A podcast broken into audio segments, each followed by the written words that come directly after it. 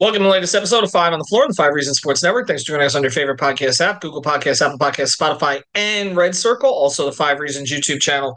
Make sure you hit like, subscribe, and turn the notifications on. Also, check out Off the Floor. That's our new Discord server, now with 10 channels, including a draft prospects channel. You can communicate with Heat fans all day long, as well as us. And you don't have to deal with the clutter of Twitter. Find the link right here in the podcast description, also the YouTube description, and t- and pinned the top of the Five Reasons Twitter page. Also, check out PrizePicks. Use the code five F I V E.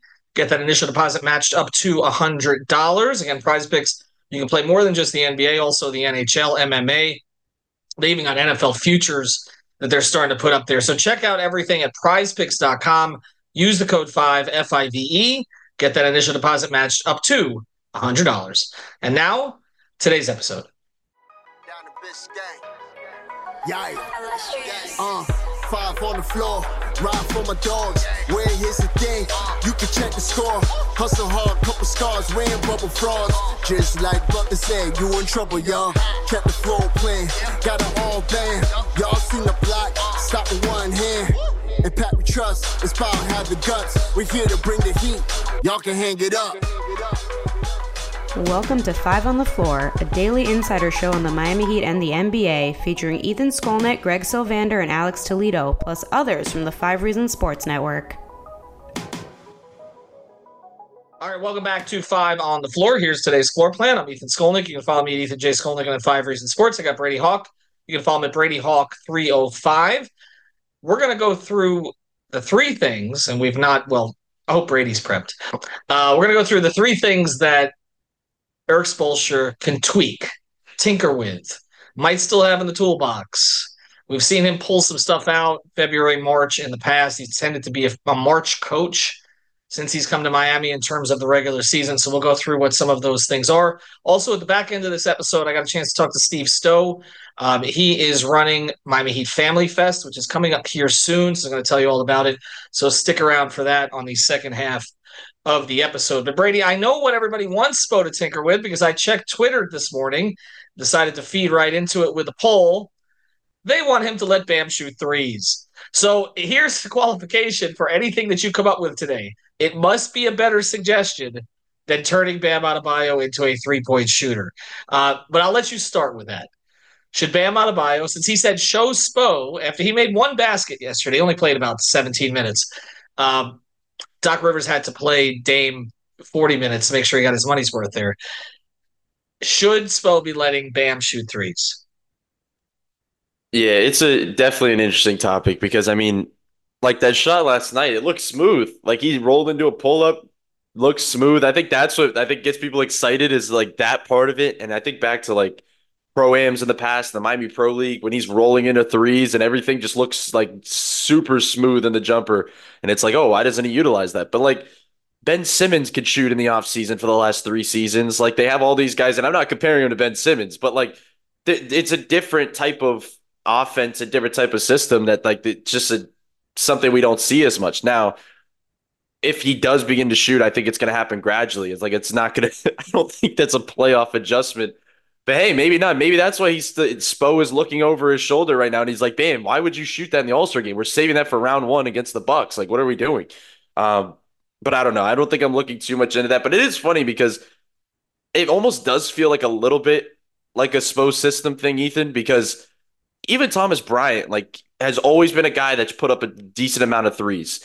And he came here, and, and when he started the season, he was getting minutes with this team.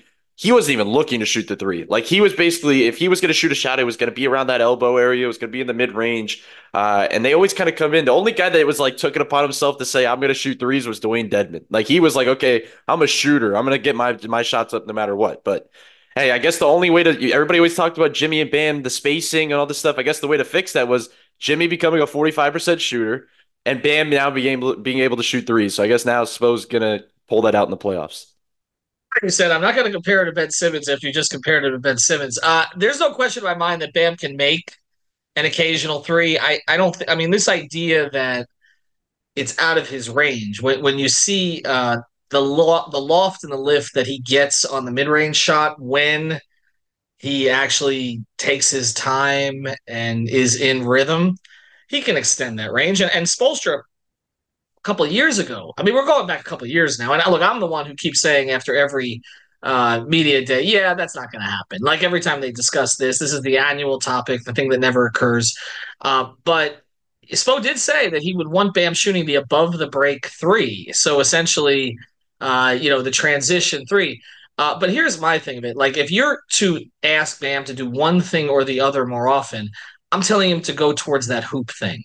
Like, I, I don't, uh, to me, that's where the efficiency uh, has needed to come up. And that's why I've been harping so much on the dunks that he's been getting lately, because I would like his teammates to look for him there. And I would like him to prioritize that because that's, you know, four, six, eight cheap points per game. And it's also, points that lead to other points because maybe he'll get fouled on some of those. And we know he's a pretty decent free throw shooter when he's in rhythm. So I would prefer he do that and get more conventional three point plays than the three point shot, which everybody's talking about. I, am not going to be as against it as I was before because I was the idiot who said that Chris Bosh should not be shooting threes.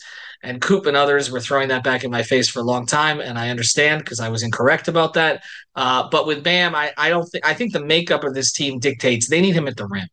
They need him at the rim. Like they need him at the rim. They need him finishing there and then working out to the mid range and getting those comfortable shots. All right, but enough of that because uh, we know one thing for sure: it's not going to happen.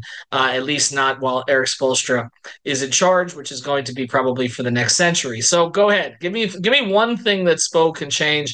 Uh, I I got to take one off your plate though because you can't do the Jovic starting thing because we just did that, right? Like we just devoted a whole episode to that. So so take that off. Give me one tweak.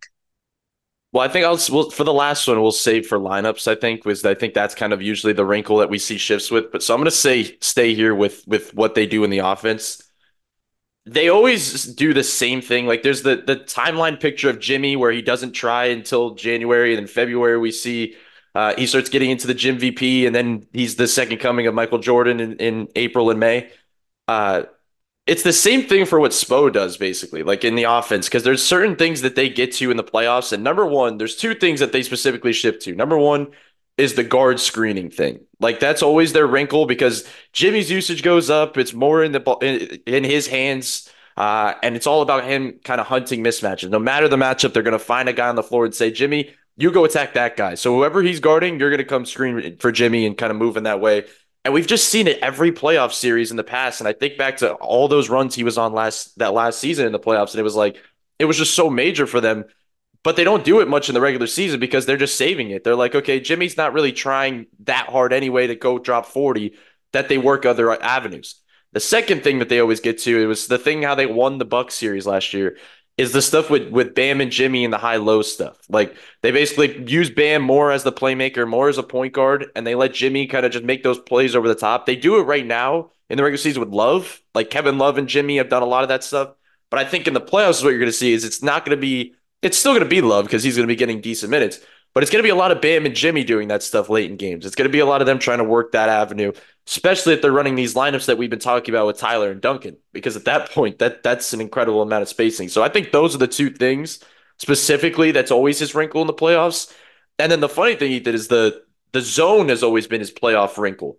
But it's not really a playoff wrinkle anymore because it's been such a mainstay for their regular season defense. So the, the thing I'll be looking for, and I don't really have a specific answer, but it feels like there's going to be a defensive wrinkle at some point. And I don't really know what it's going to be because it doesn't feel like they're going to go back to heavy switching because they don't really have the personnel for that, especially if, with Rozier and these guys, they can't really switch. So it feels like they're going to have something. I'm just not sure what it's going to be. But the offense, it feels like it's always the same thing every year that they end up getting back to.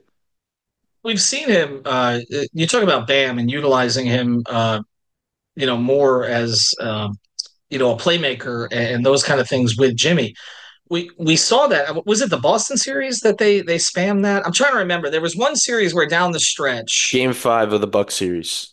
Of the Bucks excuse me where the Buck series where he'll just go to that. And I'm just curious because now that you've gotten enough time to observe him and ask, ask him questions like this do you think that Spo sometimes is it your sense that Spo sometimes forgets about certain things he's had because like he has recall like he'll he'll he'll pull out a play like that was from 2016 right? Like i mean we talk about the inbounds plays right? Like that inbounds play where he ran it when teams still didn't figure it out where you know he you know basically empty side and he's he, you know he ships the back you know everybody runs towards the backcourt and all that kind of stuff.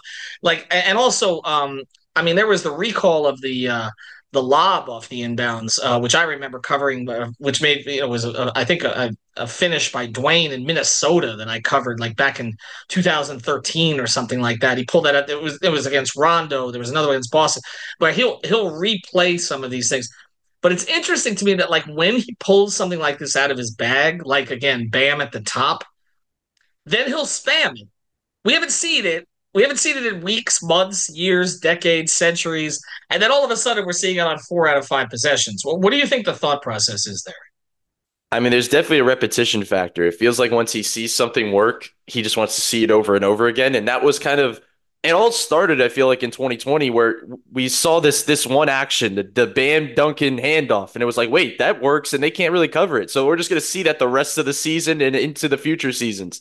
Uh, there's the repetition factor of like there was a season. I mean, there was some plays last season where basically like they ran the guard screening like every play, the last possession of the game of all the clutch games, and it got them like it won them a ton of games. But it was like Spo was like, okay, I like this look. Let's just keep running it. So there definitely is a repetition factor. So it is interesting to think about if it's just like kind of remembering and kind of forgetting about stuff.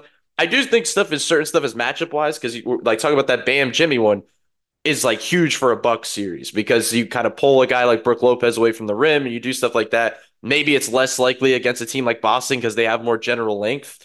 Uh, but 100%, like I, I totally agree because I can think of so many examples of him. Like once he sees like something like on like really come into fruition, like a play, you're going to see it like four or five more times in a row. Like he's going to ride that. And I think that's a good thing. Like I, I that part of it I like. Like if there's something that worked, like make the other team adjust and make them figure it out instead of like flopping back and forth through a couple different different plays. I want to deep dive on the defensive stuff with you in a second, but before we do, um, one of the ways that he gets to new wrinkles is by having new players. So eventually he's going to get Terry Rozier back. We don't know how close uh, to their return, but it doesn't seem like he's too far out. Like there was good news on that. And then he's adding Delon Wright. I would assume that adding Delon Wright is offensively not going to change much of what they do. That's not why they're primarily getting him, um, and it's not it's not his his necessarily his strength. And I think we can kind of figure out the things that he may be involved in, which he may be getting some catch and shoot jumpers and and other things along those lines, and maybe getting in the paint a little bit when he's handling. But I would expect that he's not going to be handling all that much. But Terry's a different deal. Like they were, they were, they were, they were changing things in their offense to accommodate Terry, and they were doing it without a practice. I mean, he ended up with one full practice, I think, before he ended up getting hurt. Uh, what can he change with Terry back in the starting lineup whenever that is that happens. Because I do think, although some are saying now that Terry should be the sixth man, I think Terry's going to be a starter when he's when when he they can up his minutes and he's right. Yeah, I think because like what we were just talking about is all stuff that is scripted. Like we're talking about the part of the the playoffs that Spo gets to where he's just scripting it all up. But at some point, the things that ultimately won the Heat multiple playoff series last year was the unscripted part, was the Jimmy just going nuclear and doing random stuff late in games. And and what I think about with Terry Rozier, the, the factor he brings is the unscripted part. Like I, I just think about when when things just kind of break down in, in a playoff series and you need a guy just kind of save a, a stretch and kind of just go get buckets, a guy that can work in isolation, a guy that can kind of get a bucket himself. That's what he's going to be. So I think that's kind of an unpredictable factor because they didn't really have that guy last year like not named Jimmy. Like they had a lot of guys that are operating off of Jimmy. They have guys that are operating off certain plays, but just having a guy like Terry that can kind of get them out of that without needing things called for him, I think could be important. And I think it's important for him to get back pre playoffs and kind of find a flow because him like doing what he was doing this pre All Star break, where he's like still trying to find his footing, find his efficiency, find all that stuff is going to be tough in the playoffs. So ultimately, I hope he can kind of find that a little bit but that's going to be the part that's unpredictable for other teams to figure out because that's a lot to deal with. So, I mean, Delon Wright as well. I think he could get spot minutes, and I think it's a like I said before, like they had guys last year at the point of attack in the press in the zone that could at least bother guys like that. I think back to, or let's say a couple years ago with Gabe on Trae, where Trae's sitting there after the series talking about how Gabe impacted him. Me, you could probably have that with a Delon type. You could have a Delon series where he bothers a certain guy on the other team, whether that be Jrue Holiday, whether that be Dame, whether that be Darius Garland, anybody. So I think there's there's a, a certain unpredictable factor that this roster has compared to like the fun story last season. More of a general question here. Um, again, I've covered him since 2008. I've kind of seen him grow into this role and and become more comfortable. And then he he develops a game for particular teams. The the uh, the 15 uh, the, excuse me the 16 17 team. Well, the 15 16 team. He once Bosh went out, he was trying to play through Bosh. Then Bosh went out, and he was sort of playing with Deng as you know, kind of an undersized four. I sort of think that's when this started. Honestly, was you know when he, when he found Deng. I don't know necessarily anybody's done it better than Deng did uh, for those two or three months. Jae Crowder, I guess, did uh, for a short period of time. But then, you know, the 16 17 season, where it was the drive and kick game, right? So it was it was it was Dragic, it was Waiters, it was 7-Eleven. They played off of the two of them. Um, the big three teams offensively tended to, uh, you know, he talked about pace and space a lot, and Bosh had a lot to do with that. That's why he talked about him being his most important player. But a lot of their offense was created from their defense. It was just get into get into early offense uh, and allow LeBron and, and Dwyane to to handle at the top and essentially be too physically overwhelming for everybody uh, that they played again, you know, while spreading the floor. Do you think he has a game for this team yet? Honestly, I think his game is just live and die by Jimmy Butler. And I know nobody will ever say that because it's more of a team aspect and everything is about the the team and, and the shooting and everybody finding a flow together. But I think at this point, and we talked about this on, on past episodes, it's like I think it just gets to the point where you're betting on Jimmy Butler just being amazing. That's what you're betting on in your offensive system to me. And I think more so the team aspect is okay, we're going to find a defense that works. We're going to find something that creates havoc. And I'm going to be the guy that's funneling through everything to kind of find that. And on the other end, Jimmy, you just go be great. And it just, I mean, look, with the system that they're playing and the team aspect, they're a playing team right now. As much as we we talk about stuff, so then it, it, you kind of bet on that taking that next step when Jimmy decides to hit that next level. So that feels like part of it, but I mean, it's Jimmy. It almost feels like it's Jimmy plus shooting because all of their runs have included hot shooting. They're going to need that's what puts Jimmy over the top was when you have those two factors. So can they get that this year? I mean, Duncan kind of finding his flow a little bit helps. I mean, they look better, Ethan, shooting this year than they did last season. Like last season was horrific, and they still turned it around in the playoffs. And I feel like they still have more shooting talent actually on this team more than they did last year. Uh, guys that think that are playable guys that can kind of find that flow from deep. So I think that'll kind of be their their style, almost like a three and D style. But let's be honest, it's really just riding Jimmy's kind of hot stretches in this playoffs.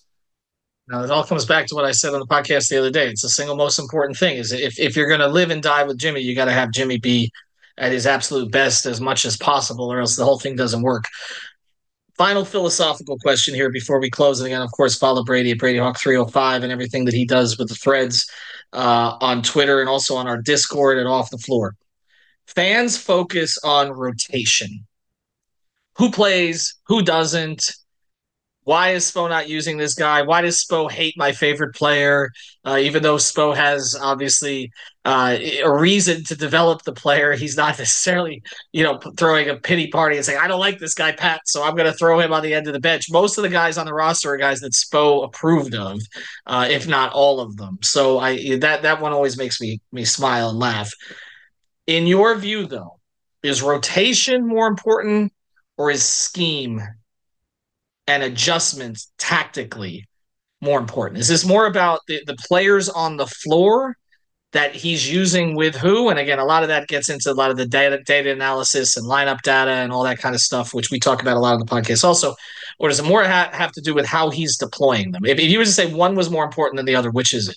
I think it's the tactic and adjustment part. Like Spo is arguably one of the greatest coaches in this sport, in the history of this sport and he's gotten here because of the adjustment and tactic part. Like that's that's the whole reason he's gotten here because he's so good at the in-game stuff, at the in-game adjustments, at out like legitimately out coaching other coaches in the playoffs. Like he literally can pick them apart. And we've seen that so many times in the past where the rotation stuff, like, yeah, we're to discuss that in the regular season because that's like the, the fun thing to talk about. That's the stuff that can win you regular season games.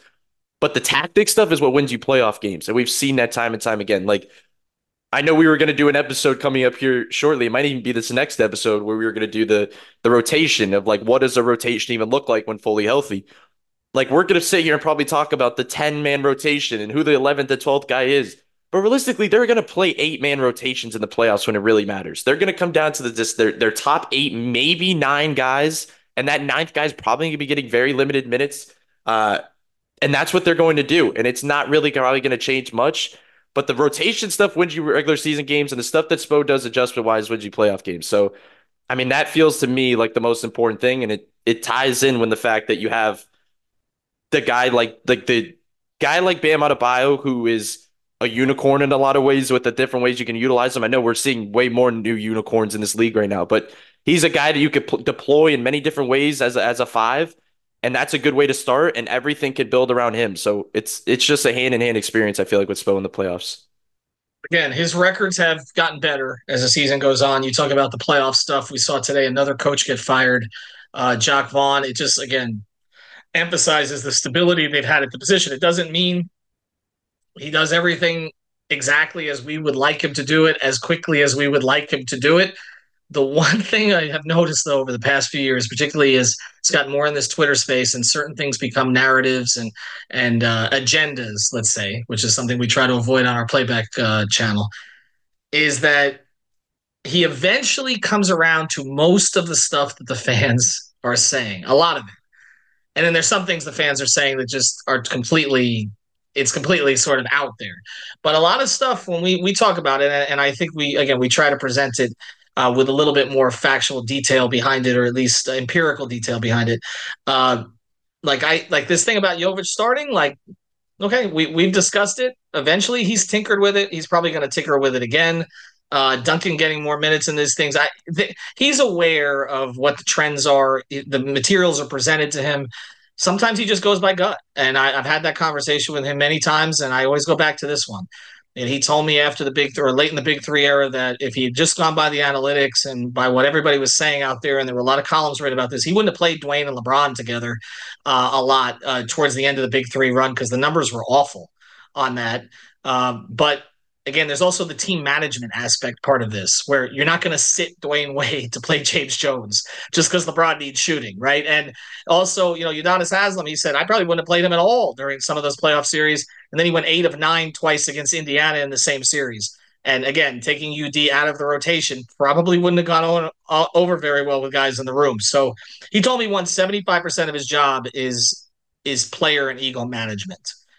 And we were trying to break down the other 25% of this, but it all it all kind of plays into it. All right, thanks to Brady. Come back here after the break. Uh, we're gonna have a conversation. I'm gonna have a conversation with Steve Stowe. Also, check out another great sponsor, the Five Reasons Sports Network. Our friends over at BettorEdge. This is legal peer-to-peer sports betting. Use the code 5RSN, that's the number 5RSN, or 5 Reasons. You get $20 to play. We're also going to have a contest there for the second half of the season. So check it out. Go to bettoredge.com, sign up now, Use the code 5RSN. Have a good day. Well, not have a good day. We got more podcasts for you. This show is sponsored by BetterHelp. What's the first thing you do if you had an extra hour in your day? Go for a run, take a nap, maybe check the stats of the latest Miami Heat game? I've got a better idea. A lot of us spend our lives wishing we had more time. The question is, time for what? If time was unlimited, how would you use it? The best way to squeeze that special thing into your schedule is to know what's important to you and make it a priority. Therapy can help you find what matters to you so you can do more of it. I've benefited from therapy. I went through some life changes, major life events, had some difficulties wasn't a believer in therapy, but it helped me and it can help you also. So if you're thinking of starting therapy, give BetterHelp a try. It's entirely online, designed to be convenient, flexible, and suited to your schedule. Just fill out a brief questionnaire to get matched with a licensed therapist and switch therapists anytime for no additional charge. So learn to make time for what makes you happy with BetterHelp. Visit betterhelp.com slash Miami Heat today to get 10% off your first month. Again, that's BetterHelp, H-E-L-P com slash Miami Heat. So welcome back to Five on the Floor. I'm Ethan Skolnick. and follow me at Ethan J. Skolnick and at Five Reasons Sports. And again, just like we did last year, we bring on our guy Steve Stowe. He's the Vice President and Executive Director of the Miami Heat Charitable Fund. Family Fest is right around the corner. And this is two straight. You had to take a little bit of a break for a while. Last year, you guys brought it back. Of course, it'll be at the arena as it's been the past few times I went last year. Had a great time uh, with my daughter, and we'll talk about what's going to be different uh, this year. Steve, thanks for joining us. Appreciate it. Thank you for having me. We're excited for this year's festival. All right. So last year, um, it was all about UD, or a lot of it was about UD, because uh, obviously it was his last season, and and preparing for everything that came afterwards, and uh, he was sort of the star attraction. What are the themes this year? So this year we're really going back to how things started with a festival theme, a festival feel to the Miami Heat Family Festival. As you know, this is our 24th annual festival. And as you said, yeah, we took a, a little hiatus during the pandemic. So before last year, our, our festival last took place in 2019. So if you're a little kid or if you're um, somebody that hasn't been to the festival, even our own staff, you know, we're, we're taking it upon ourselves now to re-educate our folks on what the Miami Heat Family Festival is. Chris and Pat brought this event to Miami um, back in the late 90s, if you remember the early days of the festival with the themes on the beach and moving around to venue to venue. And it's really grown and, and we've built up such a, a following to this event and this is something that we're very, very excited about having it uh, back at the Kaseya Center this year. It's going to be on the uh, AT&T East Plaza with some tiers below and, and utilizing some air conditioned space in, in 601 and the, and the time this year is 3 to 6 p.m. So it, it's fun to really activate our arena and showcase it in a different way that fans really get to see the arena way different than it is for, for a Heat game. I mentioned before uh, we started here. Uh, I'm, I'm kind of glad about the three o'clock start. I, I, think others are as well a little bit later in the afternoon. So um, you mentioned utilizing all the space outside, and and and for those who haven't been there, basically you've got the food stands all out there. You've got typically a couple of stages, um, and then uh, remember again some stuff that went on in 601 last year. So when you talk about a festival theme, Steve, like what, what does that mean specifically? Like what, what are some of the things that are they're going to be there maybe a little bit different than last year? Yeah, so obviously we always have a lot of surprises for our fans, but we're really going back to like an island feel, a festival feel, and in addition to that, um, really utilizing our players in ways that we haven't before. So if you've been to the festival, um, you know our players are working the different booths and the different areas, but this year um, they're really going to be doing some different things, and it's going to be fun. I can't give it away just yet, but you know we have we have a really popular team. Um, these young guys um, are are here. Uh, a lot of our fans haven't really had a chance to get up close and personal with them just quite yet. We see them on the court, we see them flying around, dunking and passing and scoring. So I think that that adds a new aspect this year to the festivals. We have a great bunch of guys that have never even been to the festival or never even taken part of it. So, or maybe it's just their second festival. So it, it really is going to be a fun afternoon where fans are going to interact in different ways like they never have before. You mentioned uh, some guys who haven't done it before. Rozier, Jaquez, those would be a couple yeah. of those we haven't seen at festivals. I guess this would be Jovic's um, second um, th- this year. And, and you, you mentioned uh, what we talk about again, the other things that go on here. Uh, the food stands, obviously, you know, that's typically my favorite thing there. Um, and you bring in a lot of the restaurants from from South Florida. Um, you know, last year. Again, make sure stick around till the end because I, I notice sometimes they put out some extra things at the end yeah, of the booths. Yeah. Um, gra- gra- grab something before you go. Uh, what are some of the vendors that you're going to have out there this year? So look, we had a lot of success at our recent gala where Kevin Love was serving wine to the guests. Uh, Duncan Robinson has uh, as a self-proclaimed bartender.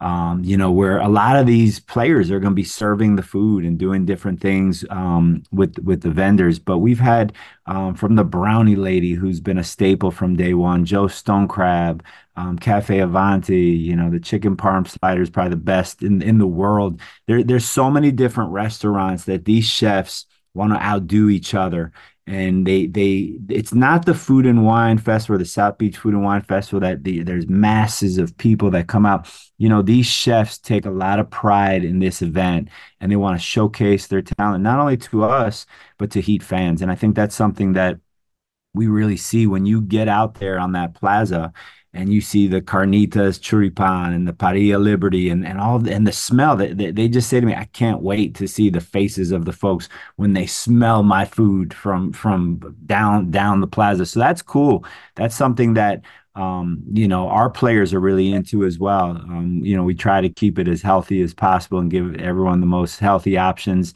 Um, but but it really is a, a fun event where the players not only get to serve but taste the different um, tastings of all these famous chefs in South Florida.